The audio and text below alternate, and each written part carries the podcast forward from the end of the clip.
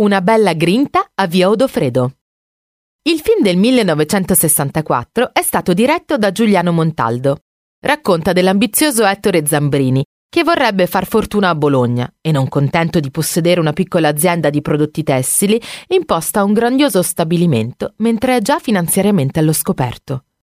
Anche con la moglie Luciana il suo atteggiamento è stato di egoistico possesso, con la conseguente separazione di fatto e il tradimento della moglie con uno studente.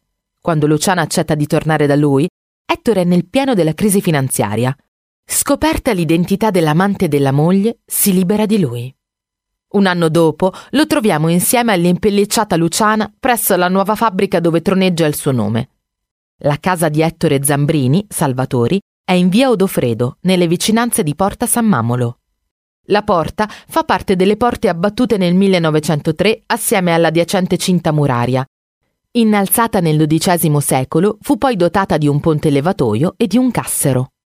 Vicino si trova anche via dell'Osservanza, che da via San Mamolo oltrepassa l'innesto di via di Gaibola e poi termina senza sfogo nei pressi del convento dell'Osservanza, nel quartiere Santo Stefano. Questa via ebbe grande importanza perché conduceva ad uno dei santuari più importanti, la chiesa della Madonna del Monte o della Vittoria.